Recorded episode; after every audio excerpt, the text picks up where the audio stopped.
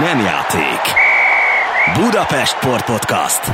Gólok, pontok, sikerek és csalódások, adatok és üzlet, izmok és pszichológia.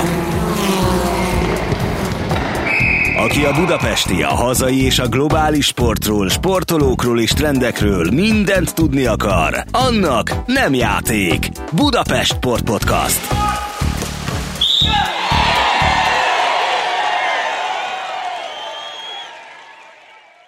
Budapest Sportos podcastjában ezúttal a Forma 1-ről és a Hungaroringről beszélgetünk. Én Simon Andrea vagyok, vendégem Gyulai Zsolt, kétszeres olimpiai bajnok kajakozó, a Hungaroring Sport ZRT elnök vezérigazgatója, valamint Szabó M. István, a napi.hu gazdasági újságírója, a sportág értőrajongója. Sziasztok!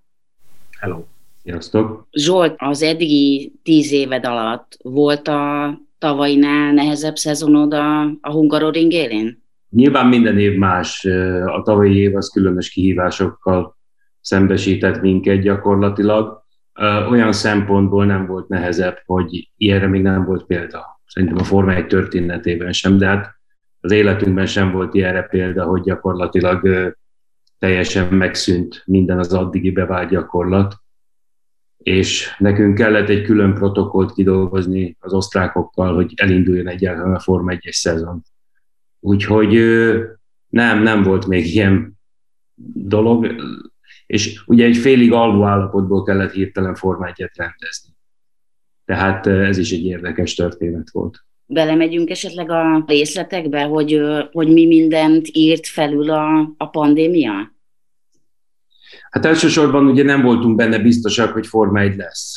Aztán nagyon gyorsan kellett dönteni, ö, ö, nem csak a jogtulajdonosnak, hanem ugye a kormány felé is kellett bizonyos lépéseket tennünk, hogy egyáltalán lehet-e rendezni. Ha lehet rendezni, akkor korlátozott nézőszámmal, vagy pedig zárt kapusan lehet rendezni. Egyáltalán lehet-e tömegrendezvényt csinálni gyakorlatilag, ugye, mert a Forma egy világa kitalálta, hogy ha már nem lehet nézős, akkor legyen egy televíziós produkció, amivel legalább 15 futamot meg tudnak rendezni, hogy a világbajnokság lezajlódjon.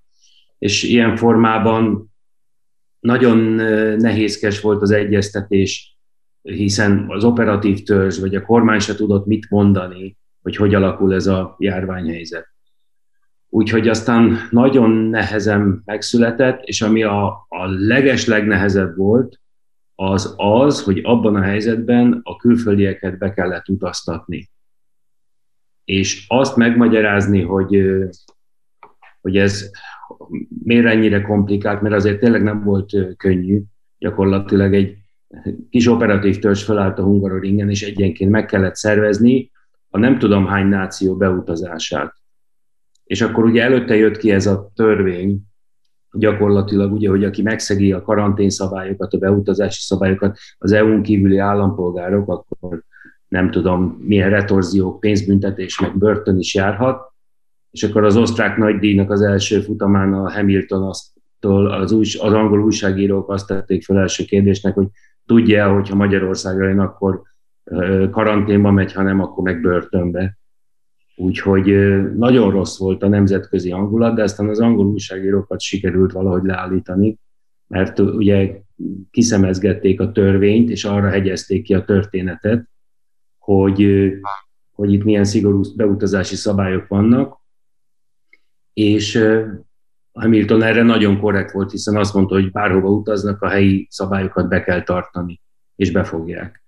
Úgyhogy fú, nagyon sok, nagyon sok ilyen probléma volt, igen, előre nem látható. A verseny az már csak az volt a legkönnyebb. Hogy, hogyha ettől, ettől a, hogy mondjam, ettől az adrenalin lökettől eltekintünk, azért az, az mégiscsak a Forma 1 a lényege, hogy mindig váratlan helyzetekre, mindig valami innovatív megoldással rukkol elő. Tehát erről szól a Forma 1 most lehet látni, hogy az, amit a, amit a buborékos ilyen szűrések kitaláltak a Covid-ra, az, az összes nagy versenysportban is megvan. Szóval ennek van azért pozitív hozadéka is, nem? Hiszen ezt a, fel, ezt a feladványt is meg tudta oldani a Forma Nem csak megoldotta, hanem utat mutatott, és szerintem ö, ö, példamutató tényleg az a, az a fajta törekvés. Azért azt látni kell, hogy hogy nem csak a véleményem szerint, hanem nagyon valószínű, hogy a világ legjobban, az egyik legjobban működő üzleti sport ágazata a Forma 1. Tehát nagyon rugalmas, nagyon kemény, nagyon gyors döntések szükségeltetnek, és gyakorlatilag tényleg egy ilyen helyzetben is szinte példanélküli, hogy végigvitték a, a, a világbajnoki futamokat. Még annak ellenére is, ugye, hogy nagyon komoly ö, engedményeket kellett tenni egyes országoknak, ugye, mert mi azért fizetjük a sok millió dollárt, a, a jogdíjakat azért fizetjük, hogy nézők legyenek, a turisták jöjjenek, stb. stb.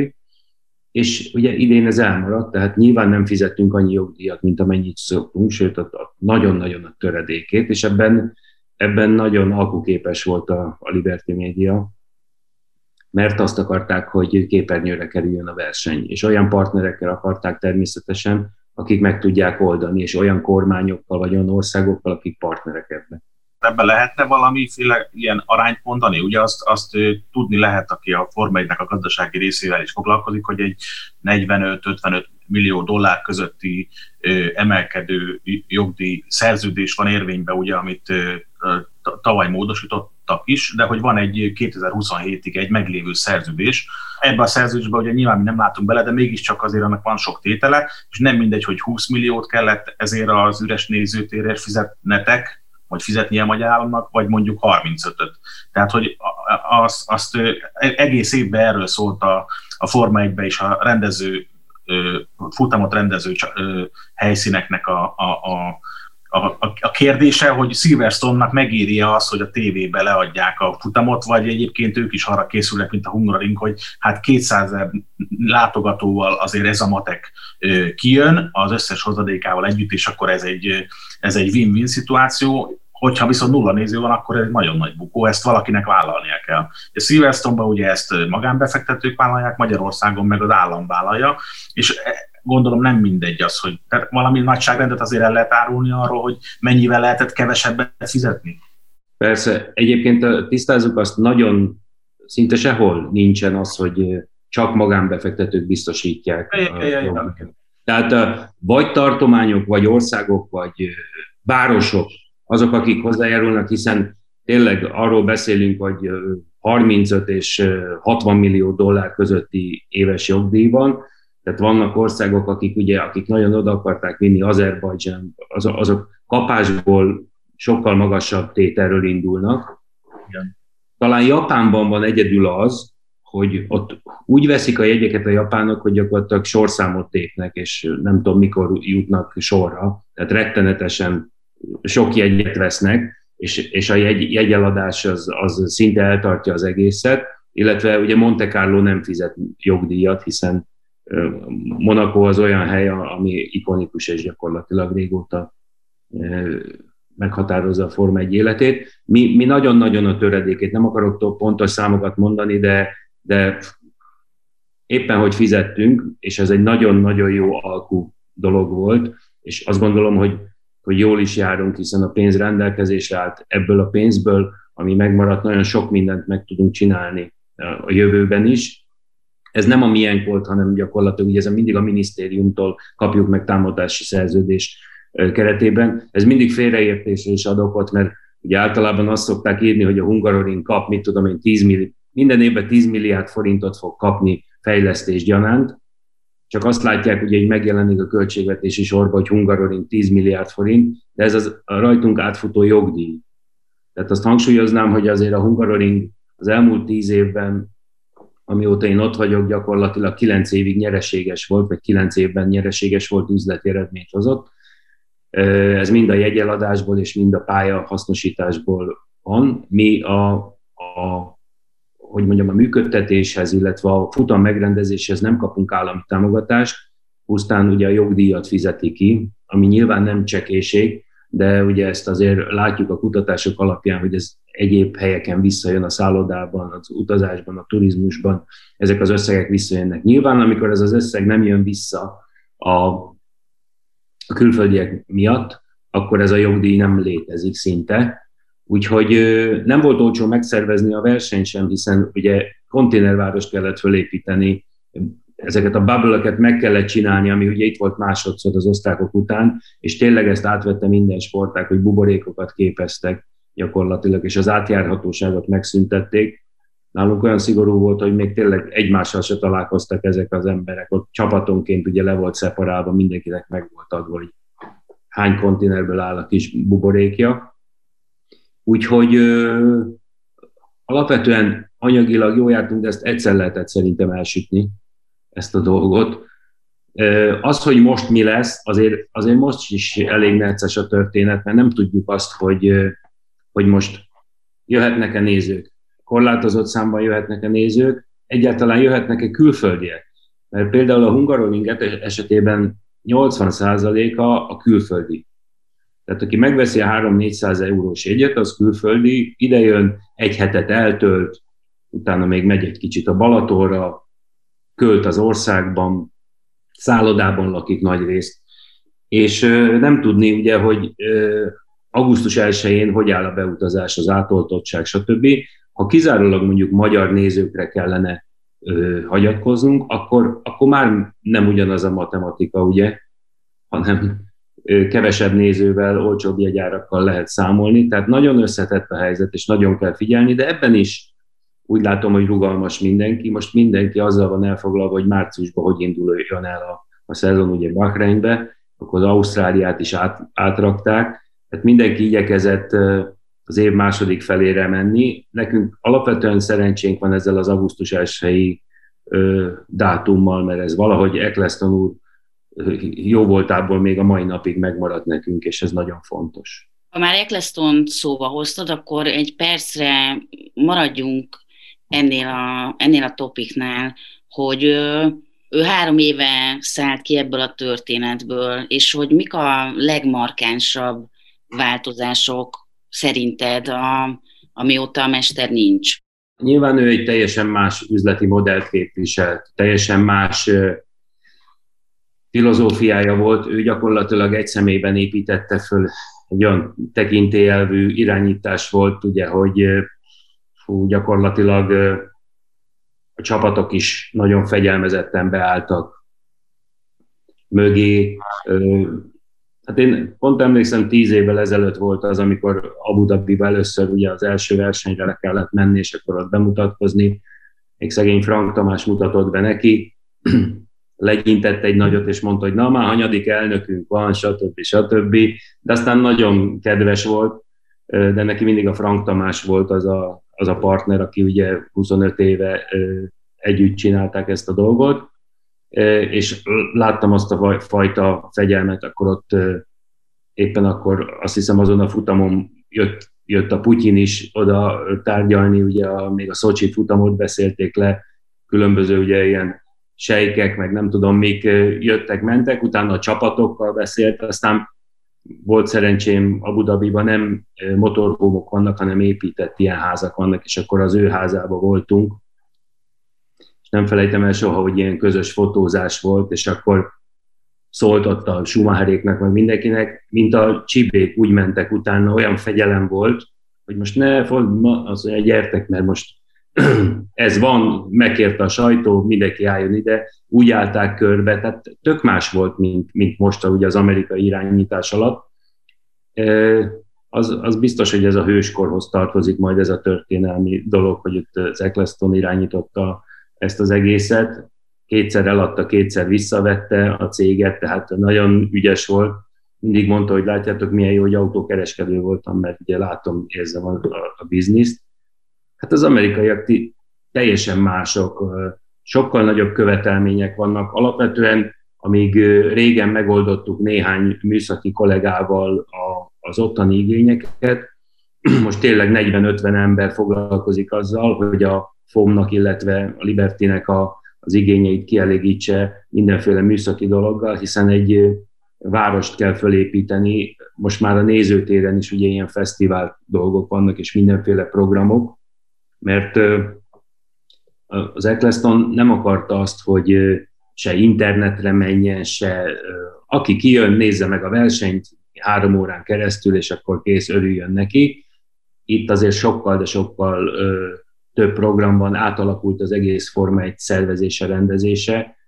sokkal nagyobb feladataink vannak, de ez meg is látszik, mert több időt eltöltenek, több pénzt költenek el a vendéglátóegységekbe. Tehát, Ott ezt akartam kérdezni, hogy, hogy néha kívülről így Forma egy rajongóként azért az látszik, hogy, hogy az Ecclestoni hagyaték az, az el, elég súlyos, tehát hogy a Liberty valamit hibázik, eltünteti a, mondjuk a, a rajtácsról a hölgyeket, akkor abból iszonyat balhé van, és mindig visszamutogatnak, hogy a Eccleston idejében ilyen nem volt. Hogy pont, az, pont azt akartam volna kérdezni, hogy egyébként ez, ez a fajta ilyen balhésabb időszak, ez kívülről látszik-e, és belülről ez sokkal inkább szervezettséget jelent a Liberty érkeztével, vagy egyébként vannak olyan vadhajtások, amiket a Libertynek vissza kell vágnia, hogy, hogy ezt, ezt az egész forma egy rendezhetőséget mederbe tartsa.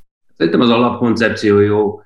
Sportszakmai szempontból ugye nagy viták vannak, hogy akkor két órás futam, vagy sprint futam, stb. stb. Ezek szakmai kérdések. A rendezéssel kapcsolatban az, hogy most a grid girl eltűntek, hát ez ízlés kérdése, ugye ez egy ilyen nagy amerikai húzás, hogy akkor, hogy mondjam, én is azt gondolom, hogy azért az autóversenyhez hozzátartoznak a, grid girl a csinos lányok, a szép ruhában felvonulás. Ez egy, ez egy állandó vita, de belülről nem érezni ezt a, hogy mondjam, nézetkülönbséget. Tehát nyilvánvaló Eccleston úr néha megjegyzi a sajtóban, hogy hogy kellene csinálni ezt, de hát nyilván ez egy más ö, ö, ö, alapállásból szól már ebbe. Ö, nagyon jó fej volt, amikor átadta a híret, akkor mondta Gerslő Péternek nekem, hogy akkor szóljatok, hogy a cowboyokkal probléma van, majd ő elintézi. Tehát ilyen nagyon közvetlenül és nagyon... De hát nyilvánvaló ő, ő annak ellenére, hogy ennyi éven át vezette, és nagyon jól élt belőle, és nagyon-nagyon jól irányította, és kézben tartotta a csapatokat, versenyzőket, szakmát, nyilván neki azért ez egy saját gyereke, hogy elengedte ezt a dolgot, vagy hát el kellett engednie, és nyilván csomó dolog nem tetszik neki, és ő megismeri mondani. Tehát Ilyen szempontból viszont a, a Forma 1-nek a mostani szervezettsége és a, a nézettségi adatok és minden más azért azt ö, láttatja, hogy jó úton halad a Forma 1, hiszen például a tavalyi nézettségi adatok, amik kijöttek most a múlt héten, azok azt mutatják, hogy annak ellenére, hogy pandémia volt, és nagyon sok sportág ugye gyakorlatilag ö, rosszul jár. Hát igen, ha, néz, ha nézzük a futballmeccseket, azt látjuk, hogy, a, hogy szinte megöli az egész sportágat ez a néző nélküliség. Mert, mert ugye a tenisz, a tenisz, minden, minden. Most nem is beszélve az olimpiáról, hogy hogy lesz. A Forma 1 ezt viszonylag elég jól megúszta, és a nézettségi adatok azok jól alakultak, az össznézettség is gyakorlatilag, és abba büszkék vagyunk, hogy viszont a tavalyi évben a legnézettebb futab 103 millió nézővel, a miénk volt. Tehát e, ezek érdekes dolgok. E, azért mondom, hogy ezt a válságot viszonylag jól vészelte át a, a Forma 1 világa. Hogyha Ecclestonnál még elidőzünk, ugye sokan mondják, hogy az ő időszaka alatt tulajdonképpen nem tudom, autógyártásban, fejlesztésben mindenki a Forma 1 után ment és hogy kicsit olyan, mint hogyha ez ma már nem így volna. De ennek nem biztos, hogy van köze Ecclestonhoz, vagy ahhoz, hogy ő már nincs ebben benne aktívan. Erről mit gondoltok?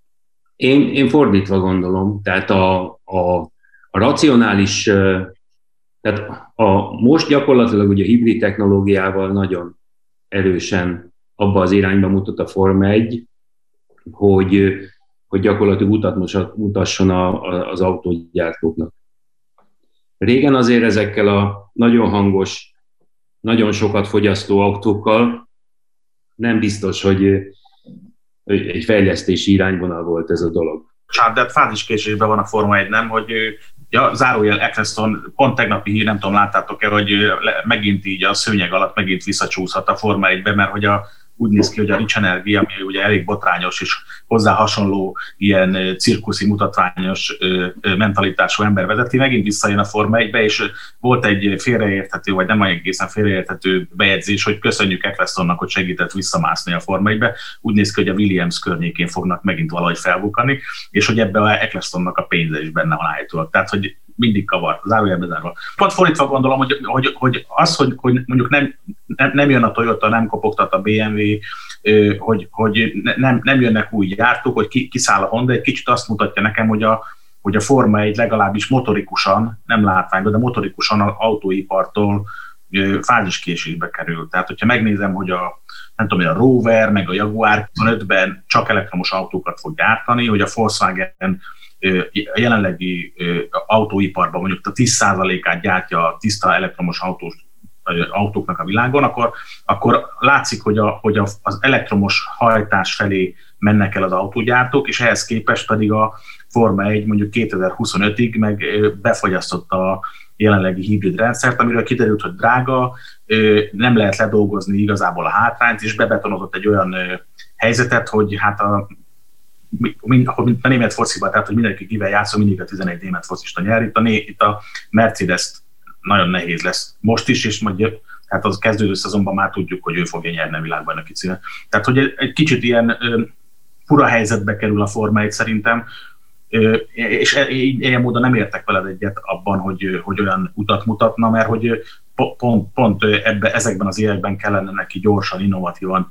mutatkozni, amikor hát egy, egy döntés miatt, hogy ők a, erre a, a vegyes technológiájú, drága motorhajtásra, vagy hajtásláncra álltak át, bebetonozták a pozíciójukat. Miközben a világ meg elfordul körülöttük, tehát azt látjuk, hogy a Le Mans szériában mi történik, hogy, a, hogy a, az indikár hogyan alakul át, hogy a Formula E az, az miközben lesajnáltuk néhány éve, a közben látszik, hogy az öt év alatt óriásit lépett előre, és nem mondom, hogy konkurens a Forma de hogy az biztos, hogy nem lehet nem tudomásul venni, hogy, hogy annak a, a, a, a, a kíváncsiság faktora az nagyobb lehet, mint a Forma 1, vagy felnőhet a Forma 1-hez.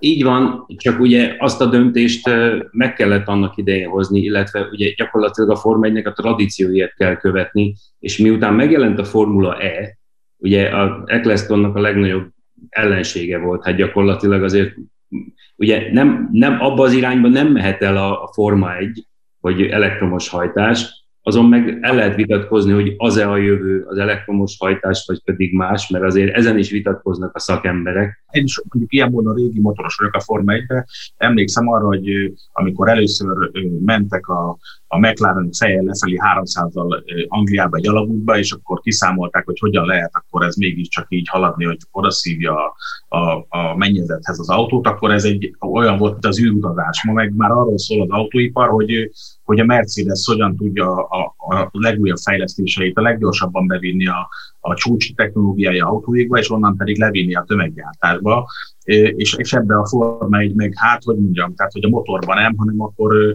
akkor a, a, a különböző terelő elemekben, meg a, meg a színezésben, meg az anyaghasználatban próbál úttörő lenni, miközben a hajtásláncban pedig hát egy helybe áll.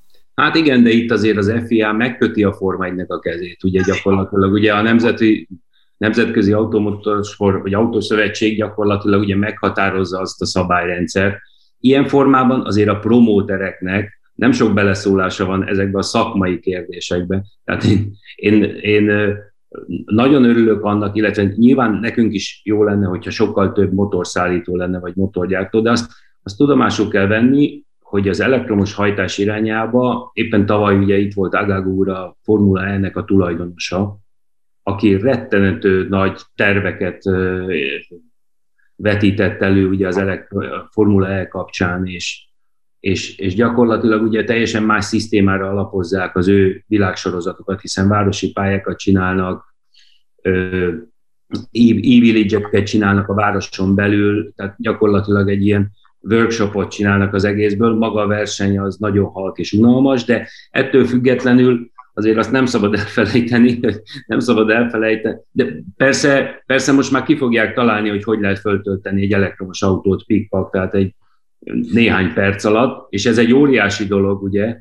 Tehát ugyanolyan cirkuszi csomag, csak az elektromosságról szól az egy óriási vonzerő lehet például, nem akarok mellette kardoskodni, mint én Forma 1-es róka, nem akarok mellettük kardoskodni, de az mégiscsak egy ízfokozó lehet, hogyha mondjuk a Margit szigete viszik ki ezt a pályát, vagy felteszik az alkotmány utcába a fordulót, vagy vala bármelyik körforgamba, ahogyan azt kipróbálják. Mi csináltunk rá tanulmányt, hogy hol lehetne, Városligetbe, itt ott, ott. Van egy pár pályaterv, ugye, itt a Tarsolyban, hiszen komoly szándék volt tavaly-tavaly előtt arra, hogy behozzuk a városba. Pont arról szól, a Forma 1 szerintem alapvetően nem, tehát nem, a, nem az autókkal, hanem hogyha másik problémát nézünk, akkor alapvetően az a probléma, mint a repülőterekkel, hogy így a város szélén van. Tehát, hogy ki lehet-e oda jutni, megírja kimenni, mondjuk a, a, a, ha valakit a benzingőz meg a hang már nem elégít ki, akkor, akkor lenyeli azt a pormennyiséget, ami kell, vagy egyébként pedig van alternatíva.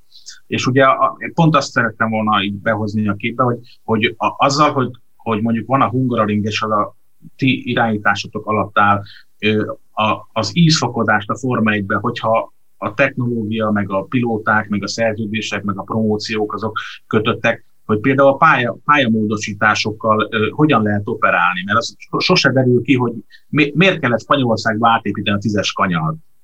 A portugál verseny, ami ugye mindenkinek ismeretlen volt tavaly, a körülmények miatt is, meg a pályavezetés miatt is, meg az új aszfaltsík miatt is, az egy rendkívül izgalmas versenyt hozott, mindenféle gyerekbetegségével együtt, tehát hogy nem egy klasszikus Form 1 verseny volt, de a néző szempontjából, mert hogy mindenki azért dolgozik, hogy a nézőt kiszolgálja, tehát Hamiltontól Gyulai Zsoltig, ugye ez a, ez a recept, hogy, hogy ebben mennyi, mennyi beleszólásotok van nektek, hogy azt mondod, hogy a hungaroringi pályán volt már kanyarátvágás, ugye ott a Menszelnél a néhány év után átkeltve. Tehát van, van arra példa, hogy a pálya rajzot meg lehet változtatni, az nincsen kőbevés, hogy ilyennek kell lenni a pályának, hogy ebben nektek mennyi mozgásteretek van. Ha előálltok egy ötlettel, akkor az mennyire nehéz átvinni, hogy megváltoztatjuk a pályarajzot, és azért, hogy izgalmasabb legyen a verseny.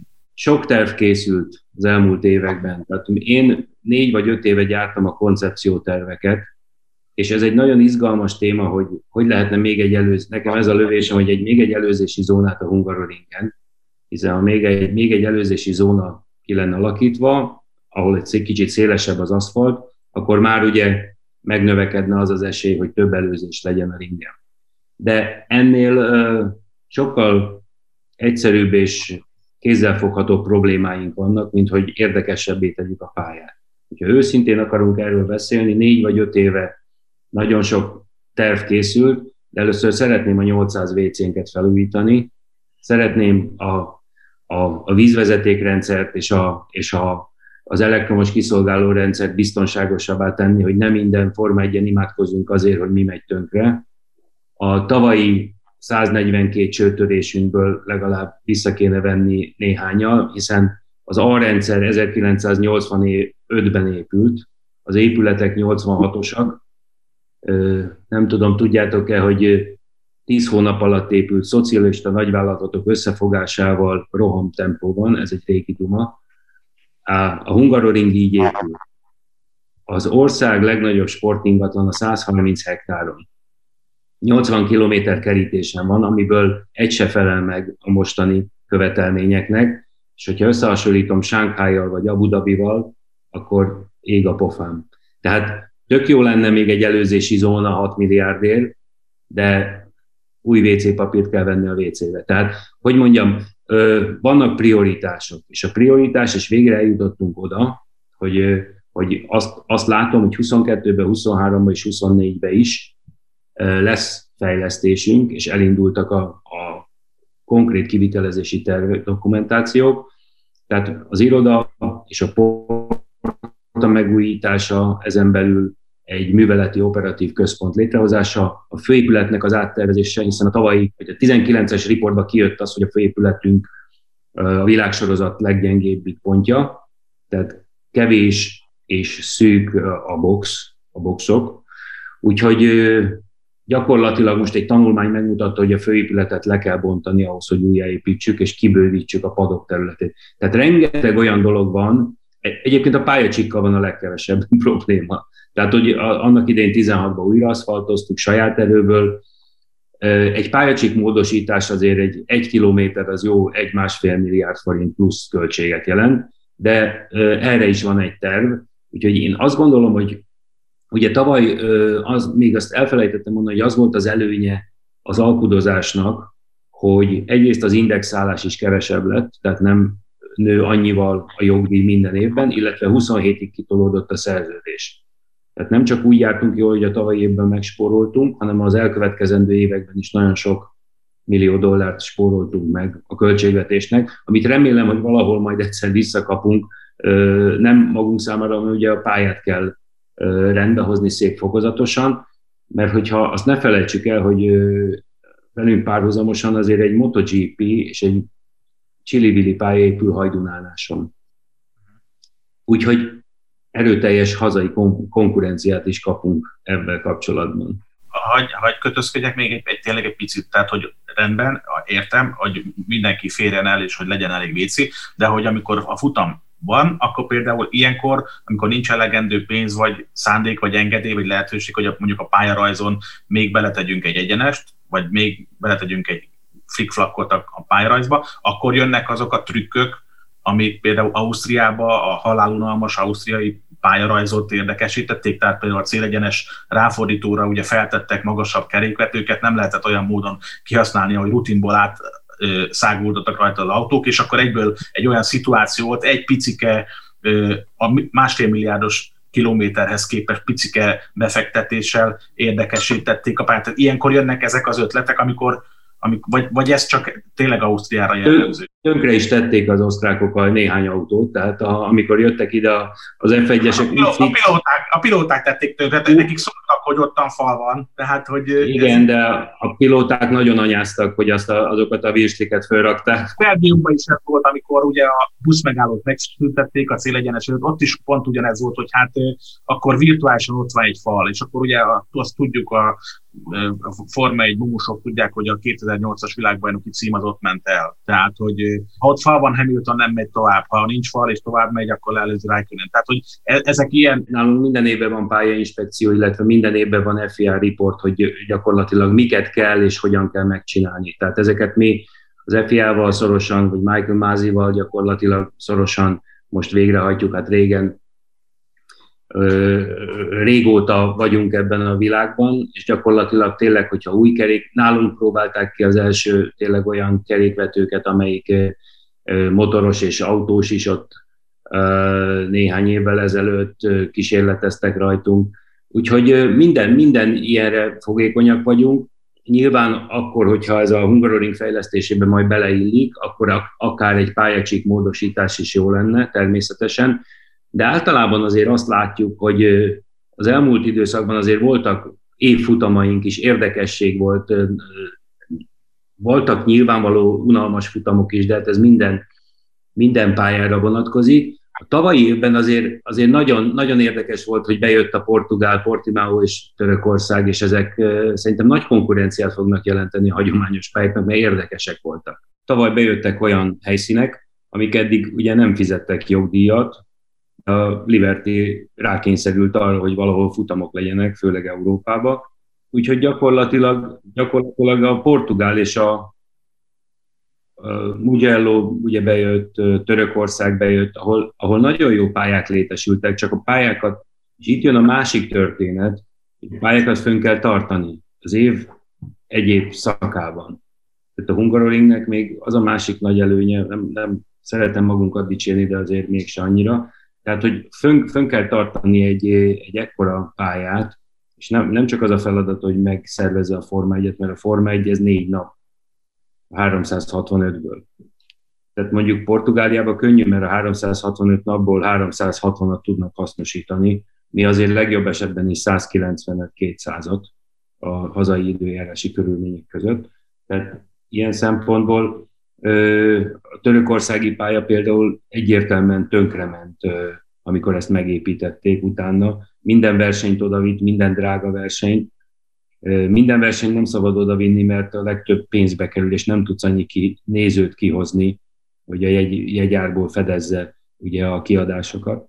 Tehát, hogy egy pályaüzemeltetése azért sokkal több annál, mint hogy most oda hozunk egy Form 1 versenyt, vagy bármit. De például pont erre, vagy akkor pont ennél maradva, hogy ez ugye egy gazdasági vállalkozás is, és hogy éves szinten, évvégén, vagy az üzleti idény végén, hogy jön ki a, hogy jön ki a matek? Ez egy szigorúan gazdasági vállalkozás. Tehát beszélhetünk mi itt sportszakmáról, és esetleg engem, mint a társaság vezetője érdekelhet valamennyire a Forma 1, hogy belemeltünk a motorválasztásba, vagy esetleg az innovációba, de alapvetően ez egy szigorúan gazdasági társaság. Ha ezt nem tudod működtetni, ha nem tudod hozni a számokat, akkor tök mindegy, hogy te mennyire szereted az autósportot, gyakorlatilag akkor nem tudod irányítani, nem tudsz elszámolni a tulajdonos felé. Márpedig a mostani tulajdonosunk, aki 100%-ig az állam, az nagyon szigorúan nézi ezeket a számokat, és hogyha nem felelsz meg, akkor jön a következő. Az a fajta matek, amiről beszélsz, az ugye két, szerep, vagy három szereplője van. Van a tulajdonos, van a pályát üzemeltető, és egyébként akinél a bevételek jelennek, ennek egy részi vagytok ti, ugye ha van fizető vendég, és ha van kint ilyen merchandise helyfizető, akkor ugye ez, ez nagyjából a ti bevételetek, meg a települési, és ott van Budapest, ahol elszállásolják a, a vendégeket, a csapatokat, hogy, hogy az a fajta matek, az hogy jön ki ilyenkor, hogy ti meg ez, ez például engem mindig érdekelt az, hogy például megjön a, megjön a McLaren, vagy megjön a Ferrari, és akkor ők becsekkolnak az interkontinentálba, tök jó, csak ennek a háttere micsoda, ez, rá, ez rátok hárul, vagy ez, ezt a fia csinálja, ez, e, hogy egyeztek meg? Nem tudom elképzelni, hogy 10 csapat plusz a mondjuk 50 ezer külföldi vendég, az így egyesével becsekkol, és úgy foglalják el a hotelt, hiszen fél évre előre mindent le kell szervezni, hogy működjön. Az nem megy, hogy hogy egy hónappal előtte kezded el értékesíteni a jegyeket, és az nem megy, hogy egy hónappal előtte kezdi el mondjuk a Ferrari keresni, hogy hova helyez el mondjuk 200 ember. A Ferrari évek oda, oda, ugyan, oda megy. Tehát gyakorlatilag mindenki intézi a saját dolgát. A, a Forma egy világa az azért, én azért csodálkoztam, hogy más versenyeken a szövetségek vagy a szervezők hotelt foglalnak, nem tudom mi, transportot, bármit. Tehát nem, mi a pályát biztosítjuk. Ezek jönnek, megszállnak, költenek rengeteg pénzt, évekre előre ugyanabba a hotelba az egészet lefoglalják, van egy része, ugye a szerelők azok nem ott, de, de, de a csapat, csapatok, a csapatok gyakorlatilag ott laknak, hozzák a motorhómjukat, ha, ha back-to-back van, akkor gyakorlatilag ugye Németországból, akkor már, már vasárnap éjszaka, hétfő hajnalban itt vannak, pakolnak, tehát az az igazság, hogy egyetlen egy szállodát nem foglalunk, egyetlen egy, semmilyennel nem tudunk és nem is fogunk foglalkozni, hiszen nekünk az a feladatunk, hogy a pályát fogadókészé tegyük, és minden dolgot, ami a versenyen kapcsolatos természetesen, a nézők transportját esetleg, vagy a, ugye a shuttle buszokat, a, a helikopter leszállókat, a, minden ilyet intézünk, ami a, a pályához és a versenyhez hozzátartozik, de minden csapat önállóan intézi a dolgát, és saját maga fizeti. Ez egy óriási utazó cirkusz, ugye, ahogy szoktuk mondani, és nekünk ezzel természetesen nincs gondunk. A, a bevételek nagy része, igen, az a városban csapódik le, hiszen a hét minden napján ugye bent laknak a, az ötcsillagos szállodákba, tele vannak az éttermek, minden este van valamiféle óriási ugye, szponzori vacsora, vagy a versenyzőkkel megjelenés, tehát ezeket csinálják. Úgyhogy meg kell kérdezni a taxisokat, vagy a szállodásokat, hogy egy-egy Forma 1-es hét az hogy zajlik le, de hát ez, ez ilyen van. Mi ebből a bevételből nem részesülünk. Ebből a bevételből nyilvánvaló a város, illetve az ország részesül, ezért fizeti az állam a, gyakorlatilag a jogdíjat, és a kormány garantálja 27-ig a jogdíjat, ezt szokták sokszor vitatni, hogy ez megéri-e vagy nem. Erre sok tanulmány készül. Egyébként az a jó hír, hogy forintban is megéri, de azt gondolom, hogy forintban nem kifejezhető az a fajta promóció, amit kap egy ország. Sok, sok nagyon sok közép-kelet-európai ország nem tudom, mit adna azért, hogy Forma 1-es futamot rendezzen, és nagyon komoly lobby ugye megy azért is, hogy Horvátország is jelentkezett, meg stb. stb. Tehát próbálkoznak pályák, de, de gyakorlatilag Magyarország fix pontja most már nagyon sok ideje a Forma 1-es naptárnak. Budapest és a Hungaroring kapcsolatában kinek mi a szerepe, feladata? Tehát a főváros az csak annyi, hogy egy host city? Az. Egyébként a legnagyobb előnyünk, sokszor beszélünk arról, hogy miért szeretik a Hungaroringet, hiszen lepukkadt a pályánk, retro pályánk van gyakorlatilag, és nem, nem olyanok a körülmények. Két dolog miatt szeretik. Amikor mindig megérkeznek, akkor, akkor nagyon jól esik, mert mindig föllélegeznek a szerelőktől, a, ugye a pályafestőktől kezdve, a reklámfestőktől kezdve a nagyfőnökökig, hogy jaj, megjöttünk Magyarországra, tök jó, mert itt nincs annyi dolgunk. Mert azért egyes országokban szétfeszülnek, hogy a helyi emberekkel gyakorlatilag olyan állapotba hozzák a pályát és a versenykörülményeket, hogy az ne látszódjon kívülről, hogy milyen. Tehát sok problémájuk volt, és tényleg amikor Ausztria visszajött, azt hiszem 14-ben jött vissza ugye a Red Bull Ring, illetve Mexico City bejött, akkor mindenhova a magyar szakemberek mentek ki. Tehát Falugvégi Péterék kimentek, rendbe rakták az ottani sportszakmát, mert azért 600 sportbírót eligazítani nem olyan egyszerű, de az azeriek is idejöttek először csomó megbeszélésre, meg a Forma 1 is, hogy megnézzék azt, hogy miről szól a történet. Sőt, úgy volt, hogy a városi pályát is majd a mi embereink építik fel, de ö, szakmai tanácsért jöttek mindig, ö, és, és, és Magyarország ebbe egy biztos pont. A másik, másik nagy előny pedig Budapest közelsége. Tehát egy csomó pálya, ott, ha nem városi pályáról beszélünk, akkor tényleg kint van a, a nagyon messze, tehát helikopterrel két óra, és akkor gyakorlatilag ugye itt beülnek az autóba, vagy múltkor, a Hamilton fölült a motorra, és 12 perc alatt ben volt a hősök terén, vagy a buli negyedbe, és imádják. Tehát egyébként a legnagyobb probléma tavaly az volt, hogy az angolok azt vették ki az osztrák futamon, mert ott nagyon-nagyon kiabáltak, hogy nem tudnak kimenni a buli negyedbe, a, mert ugye az EU-s állampolgárok nem mehettek ki, mert buborékot képeztünk a ring és a szálloda között, és csak azon a folyosón közlekedhettek, és ez volt a legnagyobb probléma, hogy nem mehettek ki bulizni. És idén? Tehát, hogy most a, ugye az az érdekes a dologban, hogy, hogy kicsit többet tudunk azért a vírus kezelésre, mint tavaly, de hát se, semmi sincs bevésve a kőbe. Tehát, hogy hogy lehet így egyáltalán szervezni? Tehát mi, van-e deadline, amikor eldől az, hogy ti meg tudjátok szervezni? Mi az az utolsó pont, amikor le lehet mondani? Csak azért, azért jutott az eszembe, mert például a hétvégén ugye lett volna Norvégiába északi sí komplet minden, és ott, ott például jött egy, jött egy, a síszövetség azt mondta, hogy minden rendben van, majd pénteken reggel megjelent a kormányzati határozat, hogy se ki sebe, aki bejön, 12 nap karantén. És akkor senki nem ment, és akkor mondta a szövetség, hogy hát, sorry, akkor kedves sífutók, kedves biatlonisták, kedves északkészítettek és sísáncrajongók, viszont látással majd találkozunk Németországban. Tehát, hogy nyilván van az a szituáció, amikor nem tudsz más csinálni. Hol vannak itt a határidők? A augusztus 1 most még már február 16-án jól hangzik, hogy van elég időnk, rendeződik, de hogy neked ezt előre kell látni, hogy ez, hogy ez oké, okay, akkor április 1 ez nem a bolondok napja, hanem a deadline, és akkor vagy lesz, vagy nem lesz. Hogy néz ez ki? Az a legkellemetlenebb ebbe, ugye, hogy mi online vagyunk a, az idei jegyekkel. Tehát mindig úgy van, hogy lemegy a futam, és hétfőn online vagyunk a következő évi jegyekkel, hiszen a jegy elővásárlás az egy nagyon komoly akció, és egész évben megy. Na most tavaly vissza kellett fizetni az összes jegyárat. Az nagyon durva volt, mert azért eladtunk nagyon sok jegyet. Idén nyilván most úgy áll, katasztrofálisan áll a jegyeladás, hiszen a külföldiek nem vásárolnak, vagy nagyon óvatosan vásárolnak. Abban 99%-ig biztos vagyok, hogy futam lesz. Több kérdés merül föl, hogy teljes futam lesz, külföldivel, magyarral, vagy csak korlátozott számban lehet nézőket fogadni, mint mondjuk Franciaország most kijelentette azt hiszem, hogy 15 ezer nézőt beenged.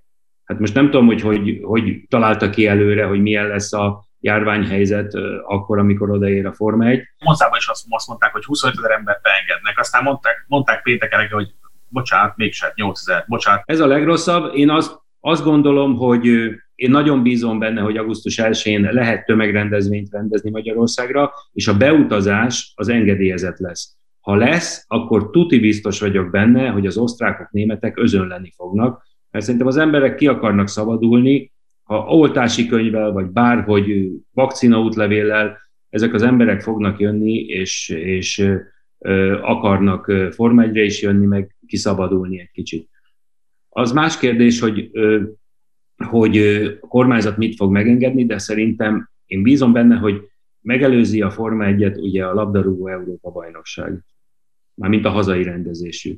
Tehát ilyen formában én nagyon bízom abban, hogy, hogy ott már nézőkkel lehet rendezni futballmeccseket, és akkor ez, ez meg fog oldódni addigra, ha, hogyha, hogyha húsvétkor azt látjuk, hogy, hogy van elég vakcina, és lehet oltani az embereket, és megkezdődnek a lazítások, akkor, akkor biztos vagyok benne, hogy augusztus 1 rendeződik a helyzet. Mi úgy készülünk, mindig az utolsó pillanatig, és azt mondtam a kollégáknak tavaly is, hogy úgy készülünk, hogy full Forma egyet rendezünk.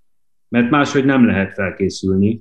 Tehát bárki versenyre se lehet úgy felkészülni, hogy majd a kutyaütőkkel versenyzek, úgy készülök fel, hogy a legjobb formámat adjon. Tehát ezt, ez a, a cég életében is így van, és így is készülünk. Idén sokkal jobb lesz a helyzet szerintem, mint tavaly. Tavaly rengeteg bizonytalanság volt. Ma már azt is tudjuk, hogy hogy lehet gyorsan, viszonylag nagy rutinnal nézők nélkül versenyt tartani. De mondom, én, én azért bízom benne, a március végén Bakreinbe kezdünk, gyakorlatilag ott biztos, hogy ott amúgy se a nézőkre hegyezik ki a hangsúly, de, de ahogy hallom az arab világban, ott már gyakorlatilag az átoltottság igen jó. Tehát Dubajba oltják a Sinopharmát, gyakorlatilag pont beszéltem a kollégákkal, akik Dubajba kint dolgoznak, és itt is szoktak dolgozni. Tehát ott, ott, ott oltják az embereket, és ott nincs ilyen probléma. Márciusra, áprilisra szerintem rendben lesz ott a helyzet. Adásunkat megtalálják az énbudapesten.hu oldalon, a Városházához tartozó Facebook oldalakon, valamint a Spotify-on is. Köszönjük a figyelmet!